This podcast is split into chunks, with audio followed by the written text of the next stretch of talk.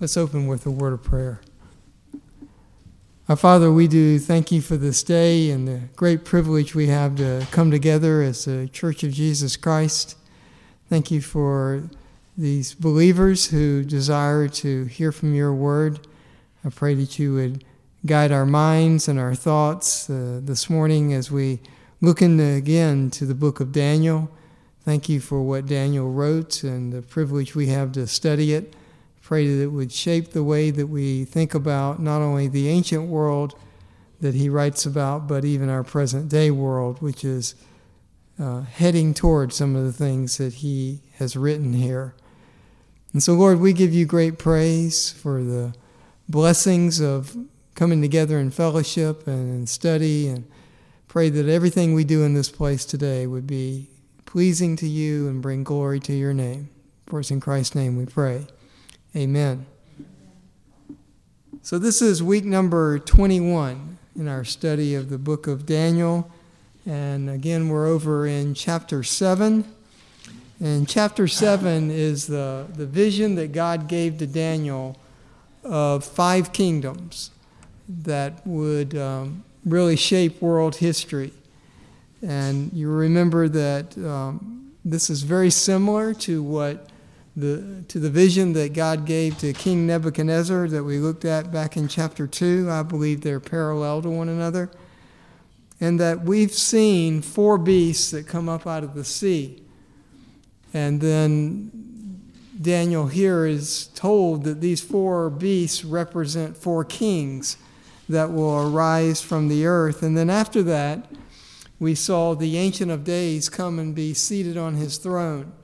And this is God coming to be seated for judgment because the books are open and standing before him are myriads and myriads of people who are there for judgment. That's what this scene is all about. And then, kind of as an aside almost, there's uh, one of the horns that we've been talking about that was boasting and continued to boast as the Ancient of Days came and was seated on his throne. And so, kind of as an aside, he was thrown into the lake of fire and destroyed, it says. The beast was slain, the horn was destroyed, and thrown into the lake of fire. So he's killed and done away with. And then after that, we saw the Son of Man, the Lord Jesus Christ, coming up to the Ancient of Days, and the purpose in him coming there is so that he might be given a kingdom. And the, the scripture says this is the kingdom that will last forever. It will endure forever. There will never be another kingdom. So we've got the four kingdoms that arise from the earth, and then the divine kingdom that is pictured here in what Daniel has seen.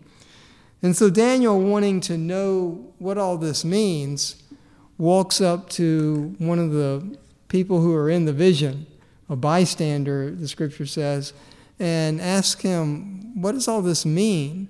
And then, kind of in real terse and summary form, this guy looks at him, Well, this means that four kings will arise from the earth and have kingdoms, and then the kingdom will be given to the saints of the highest one, which will endure forever and ever. And that's all this is. And so, you know, Daniel's probably going, What? I want to know more. And so Daniel proceeds to ask for more explanation. And that's kind of where we left off last week that Daniel begins to ask this bystander, I need to know more. I want you to tell me more. And so he does. Um, actually, what happens is that the vision continues and more is shown to Daniel. So we'll pick up this morning kind of where we left off last week in verses 19 and 20, and then go forward and see the, the more full explanation that's given to Daniel. Now, I'll tell you, today we'll spend a lot of time, most of the time, over in the book of Revelation because we've got enough on the table now that I need to show you some things out of Revelation that match what Daniel is seeing here in this vision. So we're going to spend some time in Revelation today looking at some, some of the details there, and then we'll come back, Lord willing, to Daniel and see more and how that matches what we've seen in Revelation. So I couldn't figure out whether we should go all the way through Daniel, then go to Revelation, or go part way through Daniel, then to Revelation, then back to Daniel. So that's what we're going to do. Okay? Yes. Does this continue to be sequential It nature? yes. And, okay, Well, because Revelation is not chronological, correct? I think Revelation mostly is chronological. is chronological, okay. Yeah, and in this book of Daniel, what he does is, and we've seen this, um, Daniel sees things sequentially because he says, I kept looking, meaning I saw this, and then I kept looking, and I saw this, and I kept looking, and I saw that. And we'll see this. All right, and then we've gotten all the way through Jesus Christ taking his throne in a sequential fashion. But from the vision standpoint, Daniel continues to look and see some more detail about the, the Antichrist, the little horn, the 11th horn, because he asks questions. And so God continues to show him more, but we're backtracking. You'll see what I mean as we go through this. Some of it, David, I like the way Paul does it, like the book of Romans, where he explains a, a, a element of theology. Right. And then he says, therefore, and he unpacks it. Right. He goes to the next and the next. We see that a lot in the eschatology. Yeah, and, and you can't get everything on the table at once because there's so much. And that's why a lot of people think that Revelation repeats itself three times. I don't see it that way. I see it mainly as sequential. And we'll talk about that when, if the Lord wills that we ever get there. But um, this is clearly sequential because I kept looking and I kept looking and I kept looking. And he says that uh, today we'll see it for the sixth time. He says, I kept looking. So, verses 19 and 20 of chapter 7, Daniel speaking, Then I desired to know the exact meaning of the fourth beast, which was different from all the others, exceedingly dreadful, with its teeth of iron and its claws of bronze, and which devoured, crushed, and trampled down the remainder with its feet. And the meaning of the ten horns that were on its head, and the other horn which came up, and before which three of them fell, namely, that horn which had eyes and a mouth uttering great boasts, and which was larger in appearance than its associates. Okay, so verse 19, Daniel says almost the exact same thing that he had said back in verse 7 when he described the beast as it came up out of the sea. So he, he's repeating himself, except for, and we saw this last time, that the beast has claws of um, bronze. Don't see that back in verse 7, so he's given us a little more description. And so the beast, this fourth beast that is dreadful and terrifying, um, kills and destroys most of its enemies with its, with its claws and with its teeth. And then those that don't get it that way, it tramples on them. Okay, so this is a, a beast that's not like any of the other beasts, he says. And if we look in the details, and we have, um, the other three beasts are described in animal terms. You remember we had a lion, and we had a bear, and we had a leopard, and then we got this fourth beast that doesn't look like anything Daniel's seen before. And so he, he can't name the animal that it looks like because it doesn't look like any animal that he's seen. So it's different than all the others. Okay, and it's dreadful and terrifying. So in verse 20, Daniel continues and says, I don't want to just know about the beast. I want to know about the ten horns that were on its head, and specifically, I want to know about the eleventh horn that came up among the ten horns. And you remember this is what we saw um, back in verses eight and uh, verse eight that you had these ten horns. A little horn came up, and before the little horn, three horns were torn out by their roots, meaning they were killed, they were destroyed, because of the little horn. It says that it was done before him. So the little horn apparently has something to do with these other three horns being torn out by their roots. And so Daniel's confused. He doesn't know what all this means. He doesn't know why there's 10 horns and then another horn comes up. And so he's asking about these things.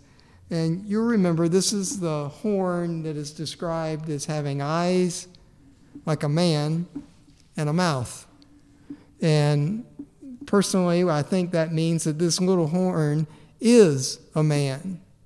And, you know, before this uh, angel, I believe, this bystander giving Daniel an interpretation, he said these four beasts represent four kings that will arise from the earth. So they're not supernatural, they're people. You know, and we've looked at this. Um, I believe that one of the people was Nebuchadnezzar, that Daniel served for 60 years, and then was fol- followed by Belshazzar, and the kingdom fell. And then came Darius and Cyrus, who I believe are these kings also. And then after them came Alexander the Great, that I believe is pictured here. And then after that comes the Roman Empire, where you have a sequence of emperors, but always only one supreme emperor. And so those are the people who are represented here by these beasts that come up, or the kings that arise from the earth. They're not supernatural. I don't believe this little horn is supernatural. I believe it's a man. Uh, he may be indwelt by something that's supernatural, but he himself is just a person. David, as you look at this and walk us through this, can you, it appears as though it's, in its initial, all the previous four had a clear king and an army, and that was the way the order was structured. Yeah. This appears that there's almost this kind of invisible confederation, It, it's not invisible, it's visible. yeah, that's orchestrating, that then ultimately this one little horn rises up out of and becomes very visible in his role. Yeah, you'll notice that even this verse, verse 20, says that this horn is larger in appearance than any of the others. Now, you look back in verse 8 of this chapter, and it says that he was a little one, meaning he's smaller than all the other horns. So, this could mean a couple of things. Um, I think you could take it to mean that this horn is young, and then he grows older and becomes more mature, and so he's more visible. That could be one. I think probably better than that is that this horn, when he comes on the scene, is not that significant. He appears just to be another, you know, ruler who is not as significant as the other ten, but when the three horns are pulled out by their roots before him, he gains prominence and he becomes more visible than any of the others. He appears to be larger than any of the others. He's more powerful than any of the others. I think that's probably more likely, but it could be either one. It could be both. That when he comes on the scene, he doesn't seem to be all that powerful, all that significant. You don't pay much attention to him. But then later, he's the leader. He is the horn on the beast. Now, he's got all these other horns that are with him. And so, to see this, maybe to get a better explanation of this, I want to turn over to the book of Revelation because I think Revelation lays out these horns as well as Daniel does, but gives us a little more information about them. And it's, you know, what does this mean that this horn is larger in appearance? Now, I want to do verse 21 before we go to Revelation. That'll be kind of our springboard to get there. So Daniel asks, I want to know more about this fourth beast, and I want to know more about the horns and specifically the little horn. So to answer him, his vision restarts and he gets more. And so in verse 21, he says, And I kept looking. So here you go. This is that kept looking. I'm going to reveal more to you, Daniel, because you asked these questions. And he reveals quite a lot, actually. We won't get to it all today. But he says, Thus he said, in verse 21, sorry, I kept looking, and that horn was waging war with the saints and overpowering them. Now, he, and he leaves it at that, that this horn, and he's only talking about one horn here. He says that horn. So he's talking about the little one that became larger in appearance than all the others. So he's become the most significant one. And that horn was waging war against the saints, and if you add it all in, of the highest one. These are God's people, and was overpowering them, meaning he was beating them in war. Okay, so that, and, and that's all he says about it. so we'll go over into Revelation and begin to match up some of the things that we've seen. And again, there's no best way to do this, so I'm, I want to go to Revelation and show it to you, and then come back to Daniel and see how much Daniel is given. So, Going there, isn't it helpful to kind of draw a line to the fact that this culminates in the worship of the Antichrist? Because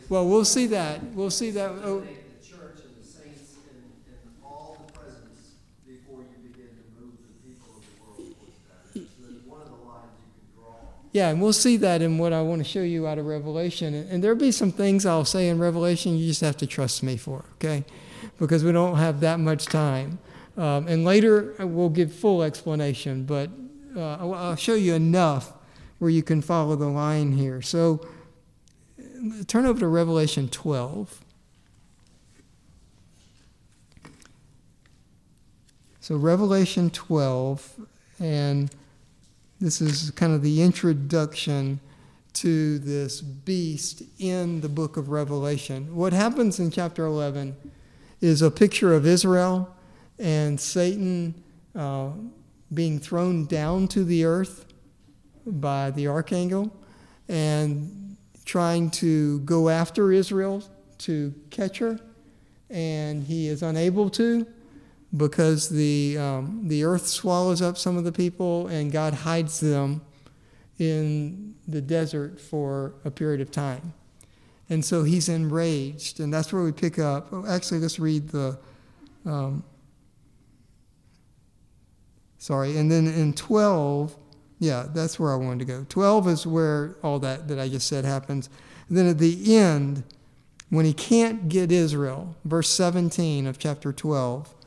So the dragon was enraged with the woman, that's Israel, and went off to make war with the rest of her children who keep the commandments of God and, the, and hold to the testimony of Jesus. All right, now if you keep the commandments of God and you hold to the testimony of Jesus, you're a true believer. So these are saints during this time in which all of this in Revelation unfolds. Now, keep going. Verse 13. And the dragon stood on the sand of the seashore. That's Satan himself. Then I saw a beast coming up out of the sea, having ten horns and seven heads, and on his horns were ten diadems, and on his heads were blasphemous names. Okay, so here's the beast. This is the first appearance of the beast in Revelation. And he comes up out of the sea, just as Daniel's beast did. And he's got ten horns. And then the additional information that John sees and gives to us is that he has seven heads. So Daniel doesn't see that. He just sees that he has ten horns. All right. And so um, we keep looking at what Revelation gives us. Now, um,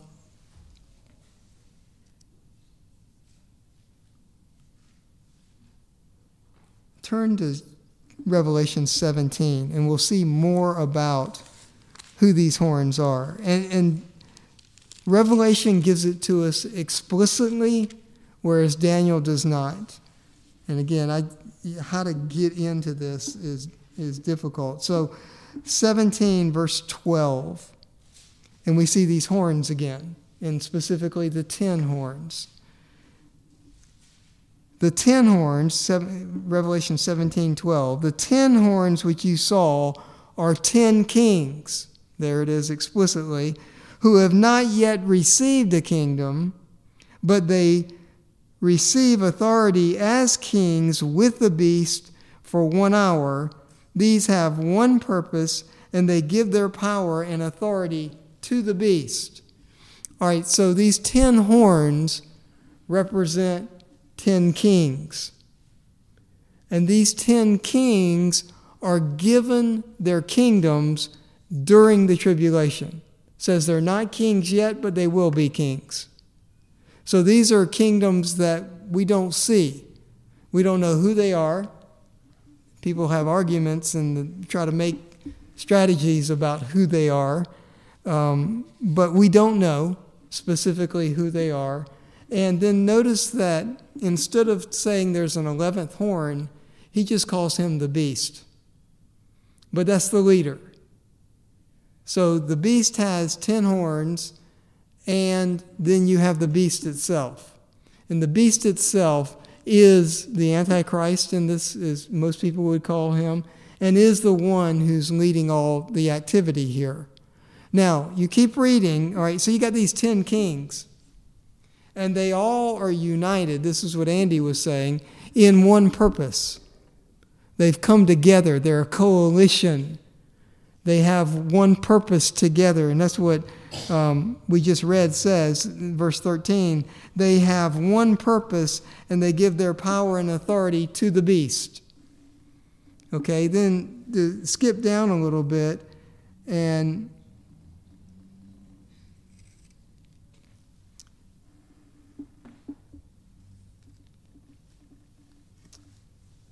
just just keep reading this with me. Um, we'll go right on through 14 of chapter 17. These will wage war against the Lamb. There's the war that we just saw.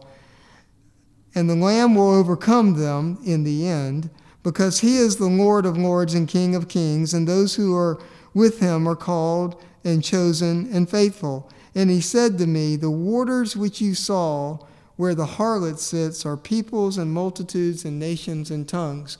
So this beast comes up out of all the nations that are on the earth and becomes the prominent one. And with him are 10 other nations, kings, join with him. And then you keep going, and the 10 horns, verse 16, which you saw, and the beast, so there they are distinct, these will hate the harlot and will make her desolate and naked and will eat her flesh and will burn her up with fire. For God has put it in their hearts to execute his purpose by having a common purpose and by giving their kingdom to the beast until the words of God will be fulfilled. The woman whom you saw is the great city which reigns over the kings of the earth. Okay, confusing, right? So these the purpose that they have in common is to destroy this harlot. And you, this is where you have to just trust me. This harlot is the city of Babylon, which is the seat of immorality and blasphemy on the earth. That's what it represents earlier in this chapter. And now God has put it in their mind, you notice that here, right? To have one purpose. So while these men are acting volitionally, while they're doing what they want to do, while they join together to wage war, they're doing so because God is orchestrating what is going on. They don't do it outside of the sovereign will of God. God actually puts it in their mind to do these things. So you have men acting volitionally, waging war against the harlot and against the saints, doing what they want to do, strategizing and overpowering, and yet they do it as God orchestrates and is sovereign over all that they do. And that's always been true. We saw that with Nebuchadnezzar.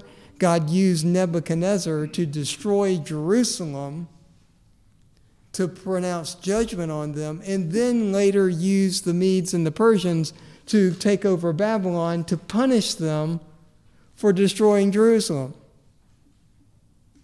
which God wanted them to do.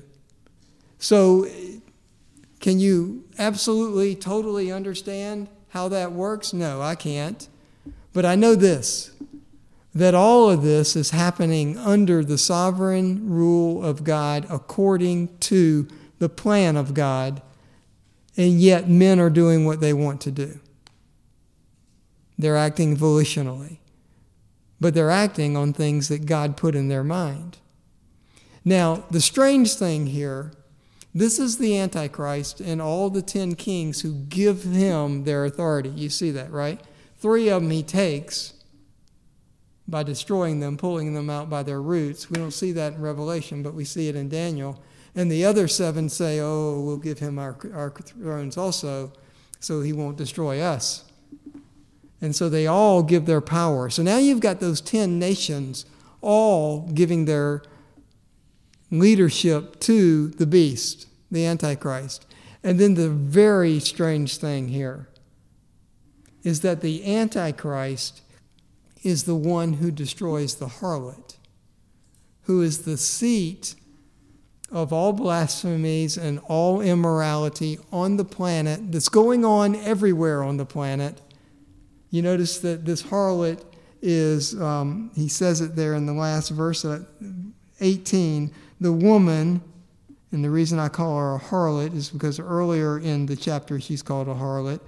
The woman whom you saw is the great city which reigns over the kings of the earth. So, all the kings, it's not that she's the ruler of the whole earth, it's that they all follow her in her immorality and her blasphemies.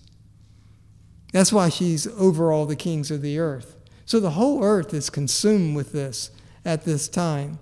And yet, the Antichrist, the one who we think is the evil one, comes and destroys her. So you go, why would he do that? Well, he does it because God puts it in his mind to do it, right? That's what we just saw. That God puts it in their mind because God wants to judge the harlot, and he does so with the Antichrist. But then you have to have a, a natural reason also. This is a man, he's leading a great, fierce army, he's wreaking havoc and he destroys the seed of immorality. Now, why would he do that? Maybe I don't want to discuss up your timeline, but there's a very interesting underlying natural reason that has been well published over time. You see some of it unfolding in the South China Sea right now, which is one of the largest repositories of oil. Right. why China wants Taiwan, right? You see that in the heart of Babylon's region is the largest repository of oil. And if there's any bloodline for a war machine to dominate and conquer in today's military system, it's oil. Yeah, you got to have you got to have oil to run the machinery. Piece of the mix that is undeniable for, for. Right. And now it's clear that God puts this in their mind and that they destroy the harlot. But the reason I believe, and you don't have to go with me here, but this is what I believe. You think about all the religions of the world, and you can name them. They're all opposed, at least in name, to immorality and blasphemy. All of them. I mean, no, no religion supports blasphemy and immorality.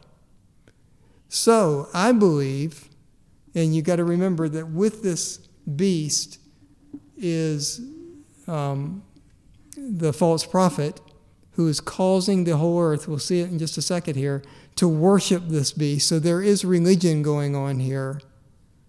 And so part of the motive of the Antichrist posing as a religious leader and a military leader is to destroy the immorality and the blasphemy, to do away with it.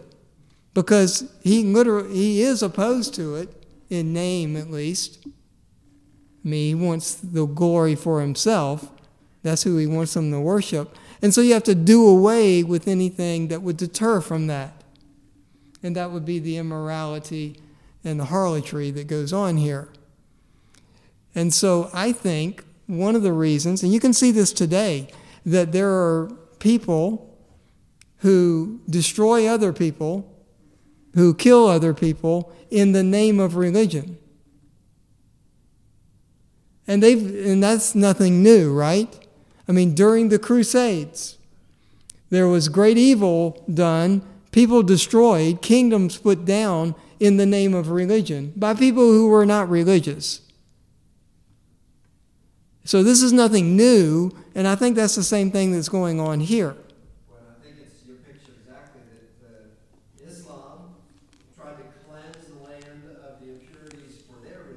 Right. Name, in name. and tried to purify the land of all of Islam. Right. And that is what's been going back and forth. And those, that's the war that's been raging for 500 years, longer.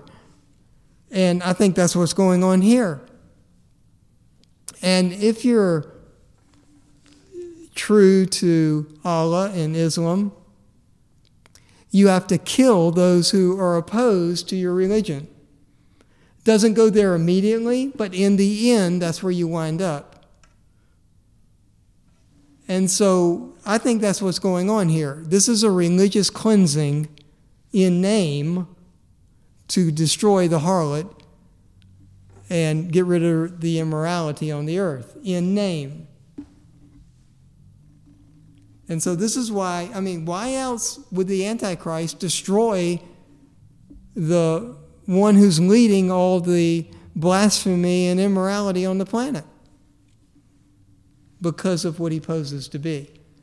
One of the, it's a bit of an interesting fly in the ointment, but I think you know the Quran itself actually speaks of the Virgin Mary Sure. 50 different times in one of the most exalted of ways, which provides a linkage between the historical billion plus Roman Catholics and a very large population of Islam. Yeah, and there would be some who believe that ultimately those two will join. I don't disagree with that at all. Um, it makes perfect sense. And we see more and more of that today.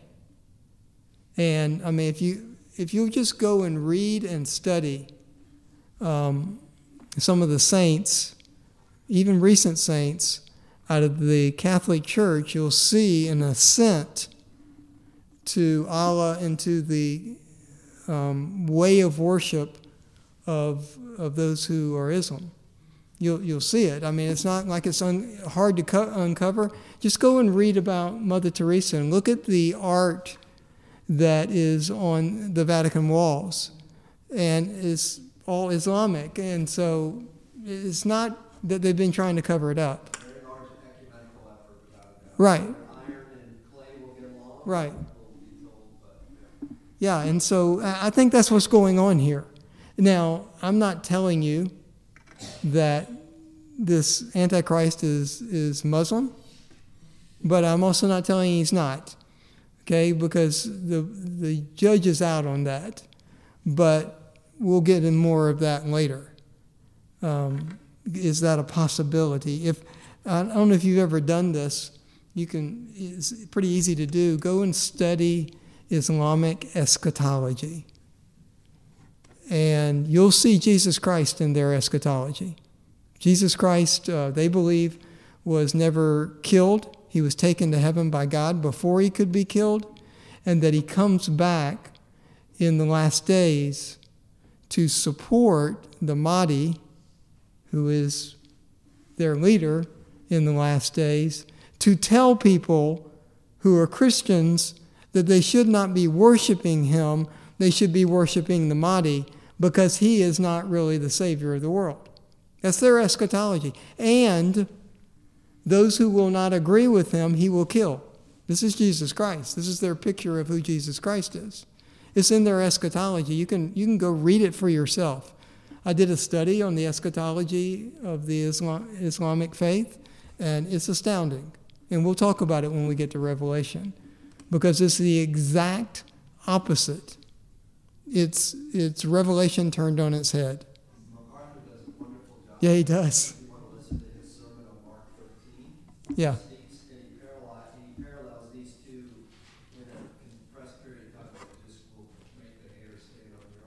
It's, it's an astounding sermon because he is able to compress it all into one, one very coherent and fluid speech. I mean, it's, it's astounding. Um, okay. so, back to where we're at, you see that um, the Antichrist, the beast, who is the tenth horn, eleventh horn, um, destroys the harlot. Now, I want to go back and look at some of the other things in Revelation. Um,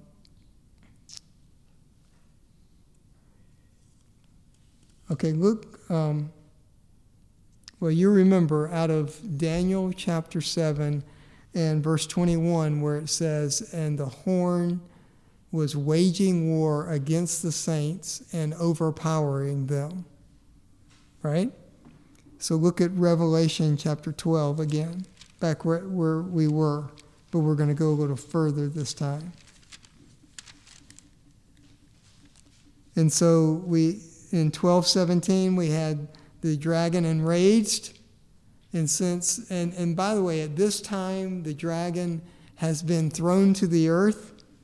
Um, i should have picked out where i could show you that in just a second. Um, yeah i just don't see it.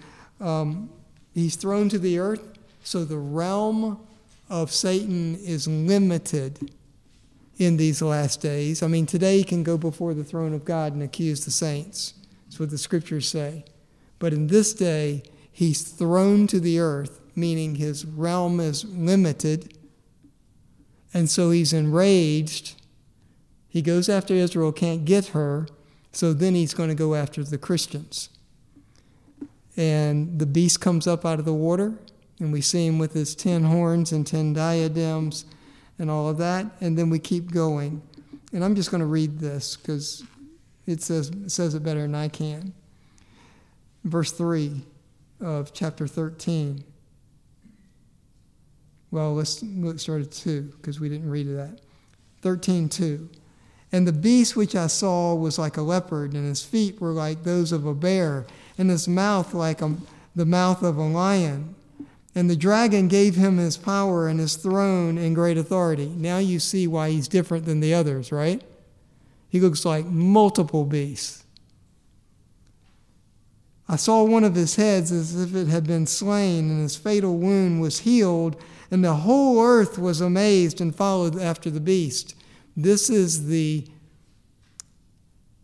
Satan falsifying, the killing of the Antichrist and him coming back to life, which is why the whole earth then begins to worship him.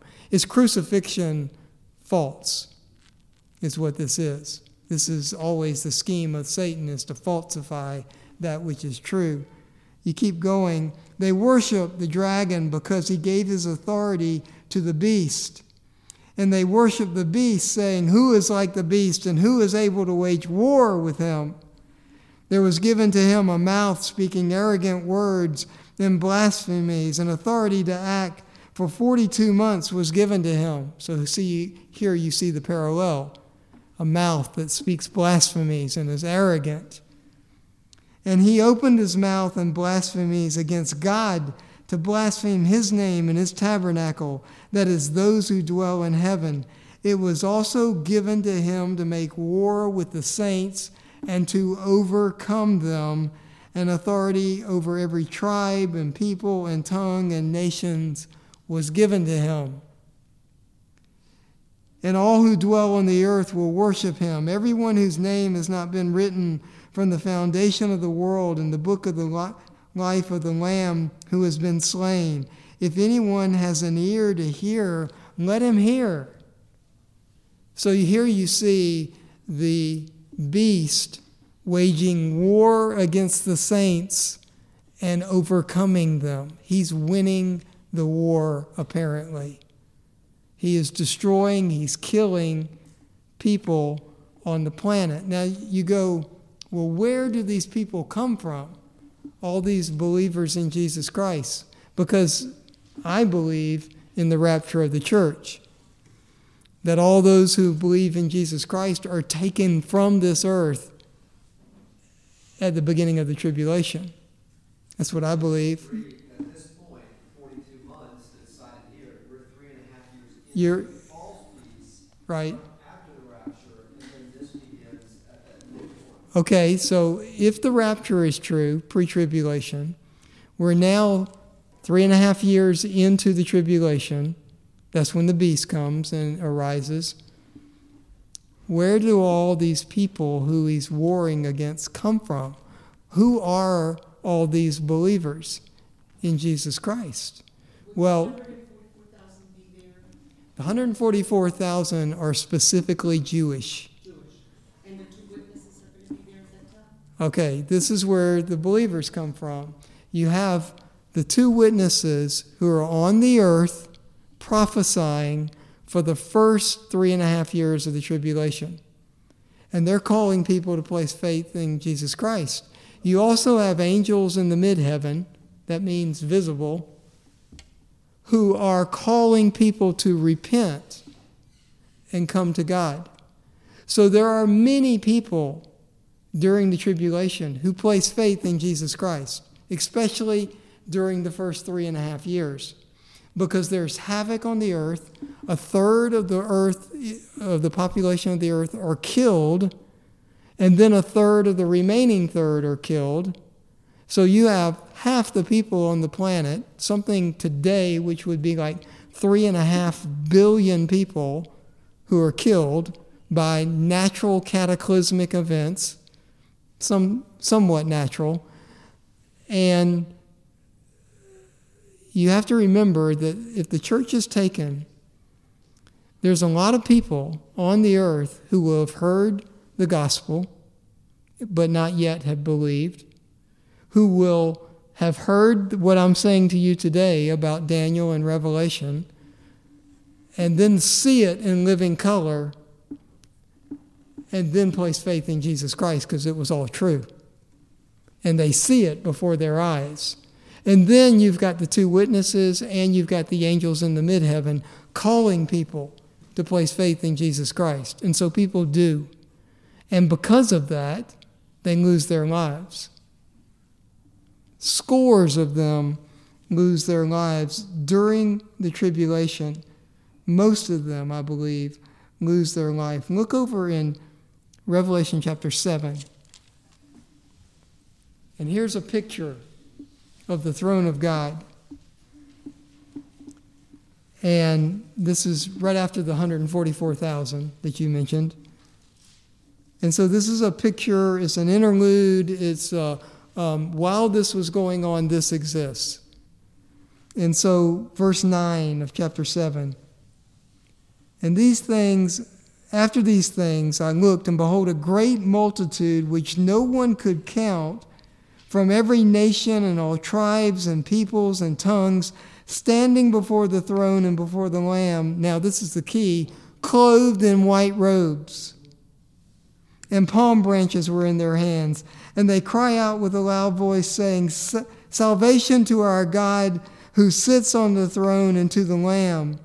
All, and all the angels were standing around the throne and around the elders and the four living creatures, and they fell on their faces before the throne and worshiped God. So these are true believers that are in heaven wearing white robes, worshiping God.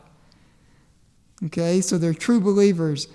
And they were saying, Amen, blessing and glory and wisdom and thanksgiving and honor and power and might be to our God forever and ever. Amen. Then one of the elders answered, saying to me, Ask him a question. Ask John a question. These who are clothed in white robes, who are they and where have they come from? And John goes, I don't have a clue. And I said to him, My Lord, you know meaning I don't know. And he said to me, These are the ones who come out of the great tribulation, and they have washed their robes and made them white in the blood of the Lamb. This scores of people that no one could number come out of the tribulation. They're killed during the tribulation. Most of them are killed by the Antichrist because they place faith in Jesus Christ during the tribulation and do not give up their faith. And so for that, they're killed. This is not the way you hear Revelation taught, right? That's, you, nobody says this. The world's gone crazy. The Holy Spirit's been removed. No one believes in Jesus Christ. No. That's not what Revelation says. Revelation says you have scores of people who worship God and come out of the tribulation. They're killed during the tribulation. Why? Because the horn is overpowering them. He's waging war and he's winning. seemingly. Now, this is exactly scary to think about this. This is exactly what God wants to happen. And how do I know that? Look and go back to chapter 6 of Revelation and look at beginning in verse 9. This is the fifth seal on the scroll that's broken open. When the Lamb broke the fifth seal, I saw underneath the altar the souls of those who had been slain because of the word of God and because of the testimony which they had maintained. This is pre tribulation, all the martyrs who have been killed because of their faith in God and in Jesus Christ. And they cried, these are those who have been killed, out with a loud voice, saying, How long, O Lord, holy and true, will you refrain from judging and avenging our blood on those who dwell on the earth?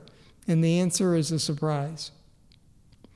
And there was given to each of them a white robe, and they were told that they should rest for a little while longer until the number of their fellow servants and their brethren who were to be killed, even as they had been, would be completed also. It's God's plan that saints be killed and martyred during the tribulation and go to stand before the throne and worship Him. That's God's plan for them. That's what He says right here. This is all under the ordained plan of God that is happening here that we see.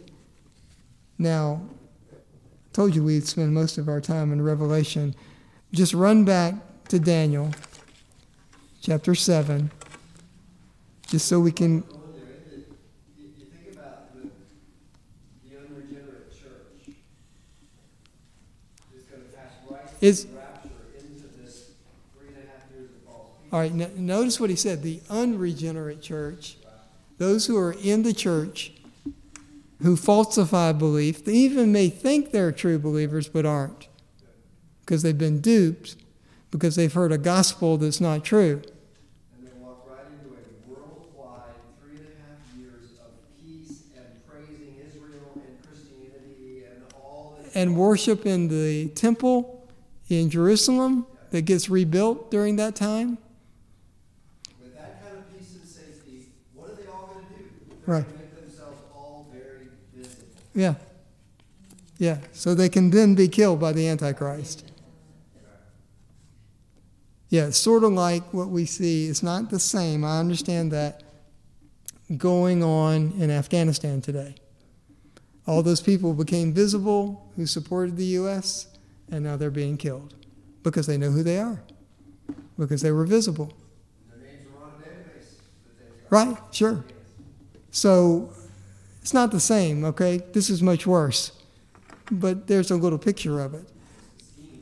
It is. It is the schemes, and it all stays the same. So back in Daniel, where we took our leap from Daniel chapter 7 and verse um, 21, we've seen he kept looking, and the horn was waging war and overpowering them.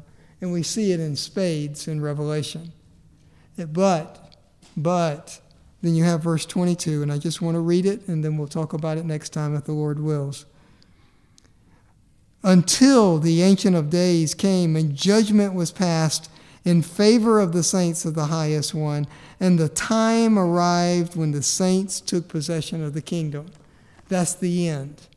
That's the end game. That's where Revelation leads to. That's where Daniel leads to.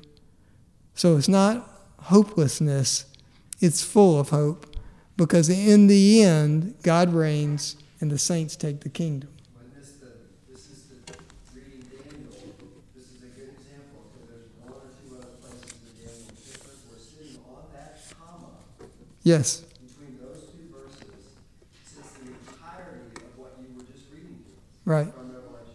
right. And, and we still, I'm not going to give up on this, we still have to reconcile. How can the fourth beast exist in the Roman Empire and be there at the end times? How does that happen? It's coming future. Thanks for your time.